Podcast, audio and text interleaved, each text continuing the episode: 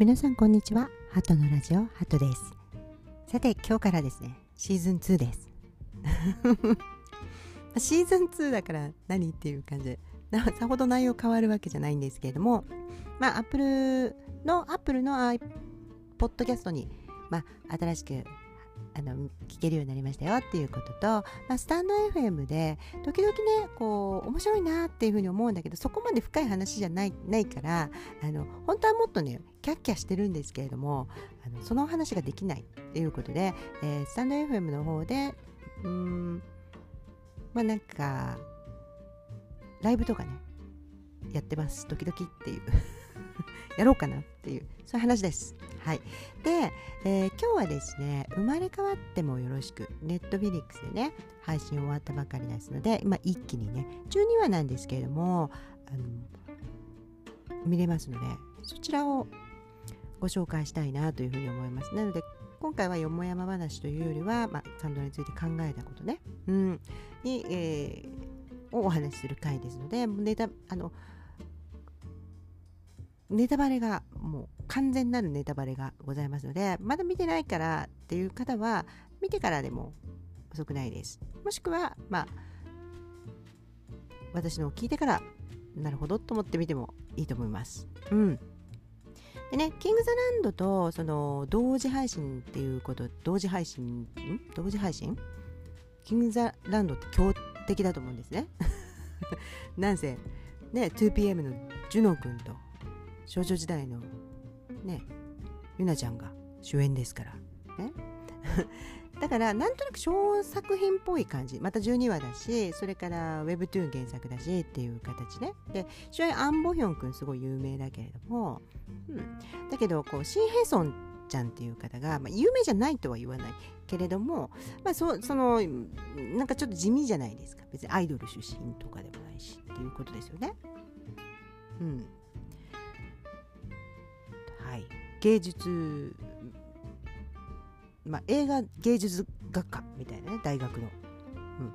ていうかもう本当になんかこのあの演技人っていう感じの子ですよね。うん、もちろん有名なのにいっぱい出てるんですよ。出てるんですけれどもあの演技派っていう感じがします、まあ、正直な話。であのなんとなく地味なのかな？要するに簡単に言うと地味なのかなって思いきやもう結構いいよと。結構いいよ面白い話だったよ。ということが言いたい。それだけなんですけどね。うんうん、でこれはやっぱりあのワンダフルデイズっていうねこのウェブというの中で有名なイハイさんっていうか、うんと、作家がいるんですけどもこのあの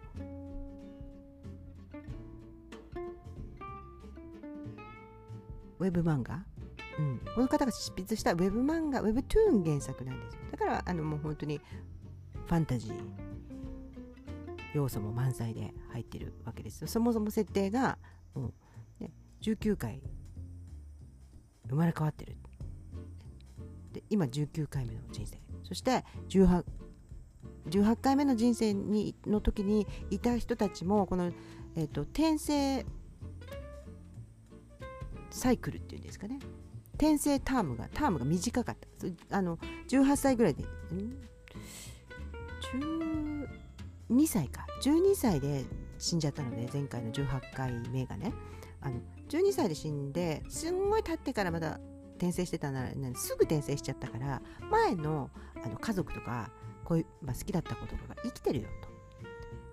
またそこの彼らを探してですねもうあの生まれ変わった時点ではあの彼らはもう大人になっていってしまってるんですけれどもあのお母さんなんかもお年寄りになってしまってるんですけれども、まあ、彼らを探してですね特にその前にちょっと好きだったね、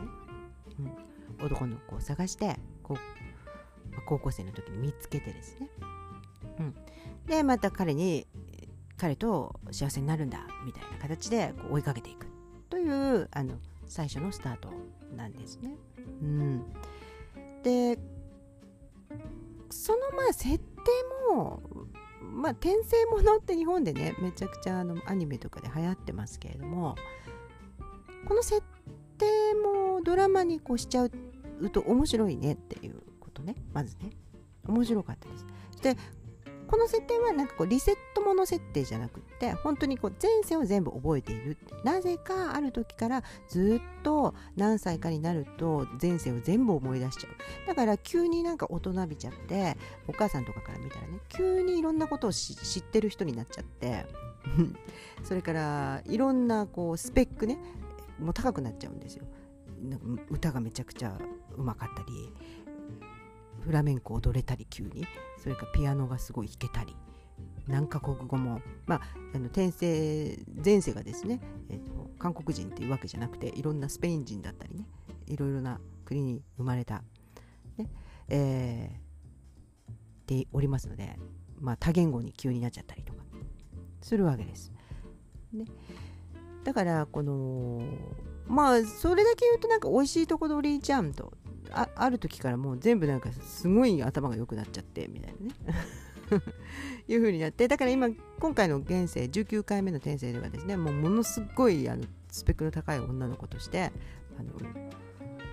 活躍するわけなんです。いい高校なんかも飛び級で卒業しちゃってでいい大学に行って、ね、それでいろんな何言語も話せるからいい大学あいい就職場に行って職場に行って就職できてみたいなね、うん、あのスペックの高い女性として書かれています最初は。うん、だけれどももともとはそのもうとってもこ、まあ、今回の人生は外れだわみたいな感じのお父さんがすごくねこうちょっとあのお酒に溺れてですね DV しちゃうようなお家でお母さんもそうそう出ていってしまってでお兄ちゃんもまあ結構どうしようもないお兄ちゃんでねお金をせびるようなうん、でそういう家族を支えていかなきゃいけないからそのスペックの高さを利用してですね、まあ、前回もお話ししましたけれども、まあ、うん言うてみればテレビびっくり子供賞みたいなねあのこんなことができる能力のある子だよみたいなやつに出てお金を稼いでそのステージマネーをお父さんにまた取られみたいな。そういう生活をしていてある日、まあ、もうそこから抜け出してですね。そして前世の時に全然前世ぐらいの時にあの世話をしたですね。サーカス団で世話をしていた女の子のところを頼るわけです。もうそれはおばさんになってるわけです。でだけどあのその彼女を頼ってお金を借りてそしてまあそのうちその一緒に暮らし出すわけですね。で彼女はなんかすごくいい子でそのお自分のねサーカス団の時にお世話にしてくれてたお兄さんがこう生まれ変わりだっていうのを素直に信じてですね。それであのおじさんと呼んでですね彼女のことをね、うん、でも本当にこう育てていったわけです。でまあ大人になってると今。うん。そうなんです。で前回の人生の時にまあ、すごくお金持ちの子供だったんですけれどもあのそのお母さんの友達のお母さんの息子が、まあ、すごくちっちゃい頃ですか、うん、あの自分は12歳ぐらいなんだけどその男の子は多分6何歳ですかね？8歳とか10歳とかだったんじゃないですかね。でなんかその子とすごく仲良くなってでこの私のね何回も何回も繰り返されてる人生の中でとても癒される子だと。とてもあのお互い好きになってですね、うん、だけれどもあの彼の彼のお家のまあいろんなね、えー、彼のお家もすごいお金持ちなんですけれどもあの策略に巻き込まれて12歳の時は死んでしまうわけですね、うん、でまあこの自分と同じ車に乗っていたお姉さんちょっと好きだったお姉さんが死んでしまったということでこの主役のムーン・ソハ、ね、アン・ボヒョン君がやっているムーン・ソハがですねずっとトラウマを抱えているわけです。またその事故で片耳もちょっと難聴なんになってるというかね聞こえなくなってるっていう感じなんですよね。うん、でずっとこう幸せになれないっていうふうにね自分も幸せになるべきじゃないと思っているソファの前にですね幸せにすべく彼女が現れる、ね、パンジウムっていう女性になって今度は現れるということなんですよね。で、まあ、なぜ彼女がその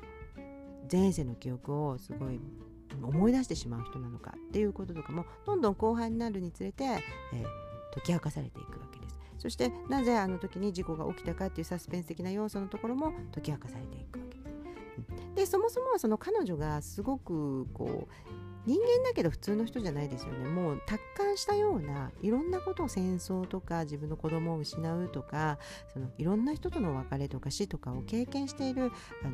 急に何て言うんですかねちょっとこの世離れしたあの冷静さとか達観した意識っていうのを持っているっていう役だからとてもね難しかったと思います。で、まあ、ちょっと不思議ちゃんに見えちゃいますよねそういう人はね。まあ、例えばですけど私たちの今の精神に突然ですねなんかこう何世紀もの記憶みたいなものが戻った場合ですよ。してこの世の断りみたいなものをとても達観して見てしまいますよね。もう何度も経験していることだみたいな形になるんですよ。でこれがやっぱりさすがねこの方がですね演技がうまくてですねあの何の違和感もなくそうだろうなっていう感じ。でむしろそれがちょっと魅力だなというね、まあ、ただ不思議ちゃんというだけじゃなくてあの今の現代の私たちにとってはなんかその達観ぶりがこう癒されるということですね。そんなちょっと12回振られるとか大したことないんだ、ね、戦争で死ぬとか村が焼かれるとか そういったことに比べたら本当にあの死とか別れというものに比べたらですね何かを失敗するとかねそんなことは大したことないから3回告白しますから3回目でダメだったら諦めますみたいなね そういう感じでやっていくっていうのが素敵でしたよね。うん、そういう感じってなんか癒されるなっていうふうに思いました。私はね。うん、だからこのあの彼女のものすごい素敵さっていうのが前半ねとてもあのソファの心をねだんだんにほぐしていくっていうところで彼女の素敵さが私たちをねすごくこう物語にどんどんどんどん引き込んでいくなというふうに思いましたね。と同時にその、まあ、ラブストーリー自体はでも彼女たちのお話自体よりも実はこの脇でやっているねウヨンウちゃんウヨンは天才弁護士に出てたあのハユンギョンちゃんがやっているユン・チョウンっていうね、まあ、18回目の彼女のね人あの主役の人この人生の妹だった子でその時すっごくちっちゃかったんですけれども妹だった子が今やもう大きくなっているっていうことですよね。大人になってなんか園芸師みたいなのやってるんですよね。でもまあ韓国のドラマってまあ次々と絵になる仕事を見つけてくるよねと。新しい仕事を見つけてくるよね、まあ、園芸師になりたいって思っちゃうよね。あんな毎日毎日イングリッシュガーデンのようなところでね、えー、草木を育てているっていうあの素敵なね。でじゃあそういうそんな仕事何のし本当に実際何の仕事があるんだっていうとホテルのねあのこう木とかお花とかを担当してたりしてしっかりお仕事もねされてる、彼女はもともとちょっとなんかこう不思議ちゃんというかですね、うん、純粋なお嬢様なんですよ。うん。WW エンターで芸能事務所の娘ですから娘であのこう造形師っていうんですかね。こう園芸っていうよりは造形ですね。あのいろんなホテルとかイベント会場とかそういうところで造草木を使って造形してでその景色を作るっていうお仕事ですよね。うん、だからその彼女とねそのあのソハっていうねアン・ボヒョン君がやってるその主役の秘書をやっているアンドングさんがやってるハドユンっていう役、うん、でハドユンっていう役は、まあ、普通のお家で。しかもお父さんはそのソハの運転手さんで同時にソハのその好きだった彼女お姉さんが亡くなった時に運転してたから同時に、まあ、失ってるわけなんですけれどもまあでもずっと親友だと。親友兼秘書だと。でも周りのその財閥みたいなね人たちがいつも馬鹿にされてるからそのこのユン・チョウォンユン・チョウォン言いにくいね。あのチョウォンちゃんを好きなんだけど高校の時に一目惚れされてずっとアプローチされてるから本当は好きなんだけどもう絶対に彼女だけはダメだと。彼女はもうすごい財閥のようなねこのエンター芸能事務所の娘だから。彼女と結婚したらまた金の亡者とか言われると。ずっとそのソファとただ親友でだからっていうあのあれで働いてるんだけどずっとこうなんか急ぎなんていうんですかあのソファのお金が目当てだみたいなね。なんかそういう感じで言われてるわけですから。だからダメだと。だから彼女たちのあの恋愛が進まない進まない。これがすごい良かったです。進まないのがとても良かったです。うん。だからもう彼女たちのね恋愛としてのストーリーもそれそれだけで成り立つみたいな形であのいいなというふうに、まあ、こっちの恋愛に関してはこっちの方がすごい良かったです。私はね。うん。そう。まあメインのがダメだとかそういうことじゃないんですよ。でメインの恋愛で何が私今回わざわざ取り上げようかなっていうふうに思ったのがそのこの19回転生している彼女というのは物事すごい達観してしまっている部分と、まあ、すごく努力家な部分があってですね。で本当にあらゆる人を幸せにしようとかですね、うん、それからあらゆる問題を解決しよう。そしてまあ自分はそういう能力もあるしというふうにすごい奮闘する彼女じゃないですか。でソファのことも自分が幸せにしてあげよう。すごく頑張ってる。でもこの彼、ま、最後の方にね、えー、彼女が実はこうこういうこれこれこういう理由で転生を繰り返してたっていうことが分かるんですけれどもそれはちょっと伏せておきますけれどもその彼女がその、ま、この前の転生の人たちと一緒にいるとその前てその彼らが知らなかったとしても前の転生の人たちと親しくしてしまうと彼らがすごくこう病気を持ったりして原因不明のいいことが起きらない起こ起こらないんだっていうのを同じなんか転生仲間のような人たち が現れてその人たちに教えられた時にやっぱ自分もそのまず一つは彼らから離れなきゃいけないっていうことですよね。でもう一つはその元々の、えー転生する理由の一つが、ま、自分が自分の恨みっていうことなんですよ。うん、なのでこの自分の恨みっていうのをこう軽い気持ちで手放していく必要がある。そそして、えーまあ、ある言葉を言わなくちゃいけないんですけどもそうするとですねあっという間に全部今までの記憶がなくなるんだと。だから彼女は、まあ、高 スペックがなくなるのかちょっと疑問よくわからないんですけど勉強したのは事実だからね。だけどそういう細かい設定はちょっとわからないなと思ったけど、まあ、それよりも何よりももう彼女という人から何かを世の中にとか人に働きかけることはなくできなくなるっていうことなんです。これってすごい深く考えると怖いことだよなと。何か物事に対して何も自分で努力ができなくなる、うん、というか問題すらも見えなくなるっていう状態に戻ると分かっているんだけれども戻るっていう話なんですよね。でこれはやっぱり私が感じたことはあそ今度はですね彼女がすごくこの苦労していくんじゃなくてその周りの人たちがその彼女の今世でのね彼女のそいろんなしてくれたことに対して彼女がすっかり自分たちのことを忘れてしまったとしても彼女と仲良くなろうとしていくそういう計画を立てていくっていうところでお話が終わるんでございます。でしたよね？うん。それがねなんかねこの人に甘えるとか人の自分がしてきたことに評価を与えるとかですね、えー、それから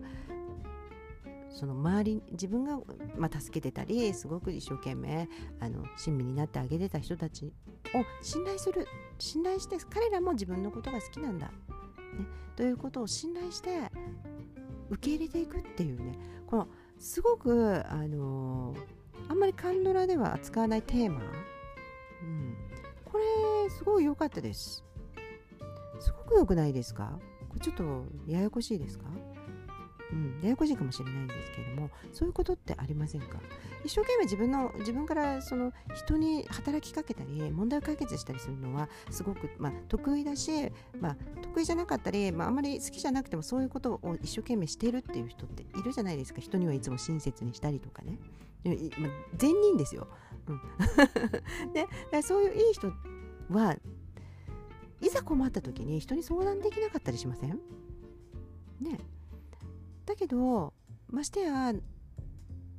周りから自分が好かれてるとかはあんまり思えなかったり好かれてるとかあんまり考えなかったりしませんか？うん周りが自分のこととかを好きじゃない好きだろうが好きじゃなかろうがなんかすごく純粋にこう人助けをしてしまう人っていると思うんですね。うん、一生懸命世の中世のため人のために働いちゃう人っていると思うんですよ。でそういう人たちも時には周りの人から助けてもらう。周りの人に甘えるとかですね。周りの人を信頼して頼るとかですね。うん。です。でまあ最終的には自分は疲れてるんだ。みんなから愛されてるんだって思うことって人生ではどっちも大事なことじゃないのっていうふうにすごく思っていやなんか本当に彼女の最後の選択っていうとこが美しいなっていうすごく思いましたしその周りの人のね、うん、みんなバラバラだったんですけれども最初はね彼女が来るまでは。でもすごく美しいなと思って。そこにちょっとなんかこう感動しました。私は。うん、なのでぜひこのあのドラマっていうのは一生懸命な人に見てほしい。うん、なんか一生懸命に何か頑張っている前向きなな人こそ見てもらって最後まで見てもらってうん。大丈夫あなたは好かれてますよと、ね、きっとみんな分かってくれてますよ。ということを まあそんな話じゃないかもしれないけど。ごめんね。そうじゃなかったらごめんねなんですけれども。でもなんかそういうふうに思ってくれたらいいなというふうにあの思いました。きっとあなたが困ってる時は誰かが助けてくれるよと。いうね。信じる気持ちも大事だしそういう希望もあってもいいんじゃない？というふうに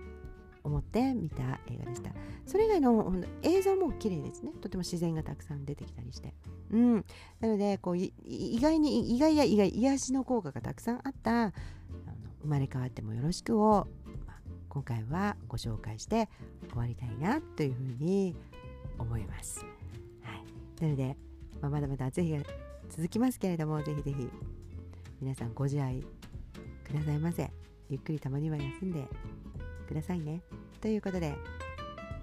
またお会いしましょう。では See you!